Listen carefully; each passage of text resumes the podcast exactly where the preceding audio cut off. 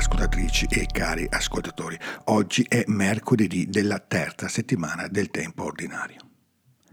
Le parole che il profeta Nathan sente di dover rivolgere a Davide sono un'ottima porta d'ingresso alla liturgia di oggi. L'umile e generoso re di Israele vorrebbe costruire una casa a Dio affinché possa essere riconosciuto, incontrato e venerato dal popolo che ha ormai posto le sue tende nella terra promessa. Il Signore non sembra avvertire questo bisogno di stabilità come un'urgenza. Anzi, attraverso le parole del profeta ricorda Davide che il Dio dell'Esodo ama muoversi con libertà e con creatività in qualsiasi direzione sia necessario andare. Forse tu mi costruirai una casa perché io vi abiti. Io infatti non ho abitato in una casa da quando ho fatto salire Israele dall'Egitto fino ad oggi. Sono andato vagabondo sotto una tenda, in un padiglione. Sono stato con te dovunque sei andato. Ho distrutto tutti i tuoi nemici davanti a te. Certo, il proposito di Davide è molto sincero e sembra una lodevole iniziativa, tuttavia nasconde un pernicioso tranello. Nell'idea di creare un recinto dove collocare la presenza e la potenza di Dio si nasconde infatti una duplice tentazione. Da un lato quella di ridurre il suo volto panà in ebraico a ciò che di lui si è conosciuto e sperimentato mentre le scritture parlano sempre solo di un Dio dai molti volti, panim al plurale in ebraico.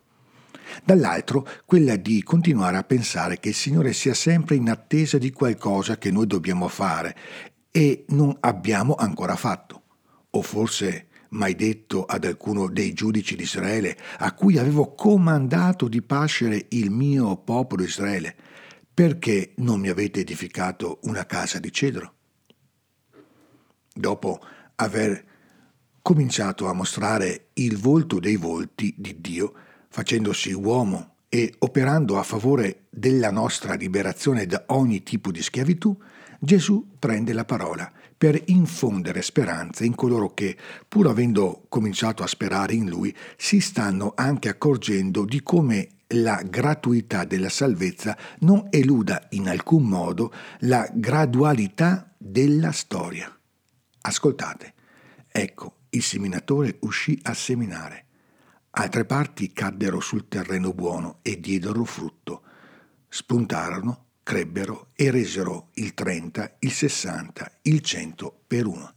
La parabola del seminatore ha lo scopo di mettere in pausa le ansie di controllo e di prestazione con cui facciamo quotidianamente i conti.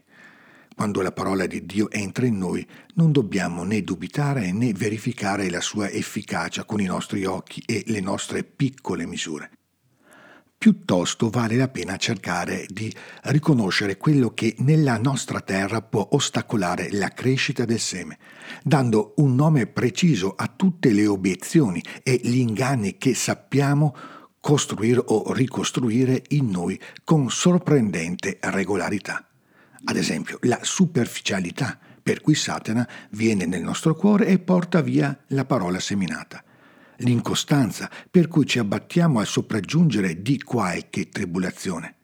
La sciocca bramosia di controllo e di possesso, quando le preoccupazioni del mondo e la seduzione della ricchezza riescono a dominarci.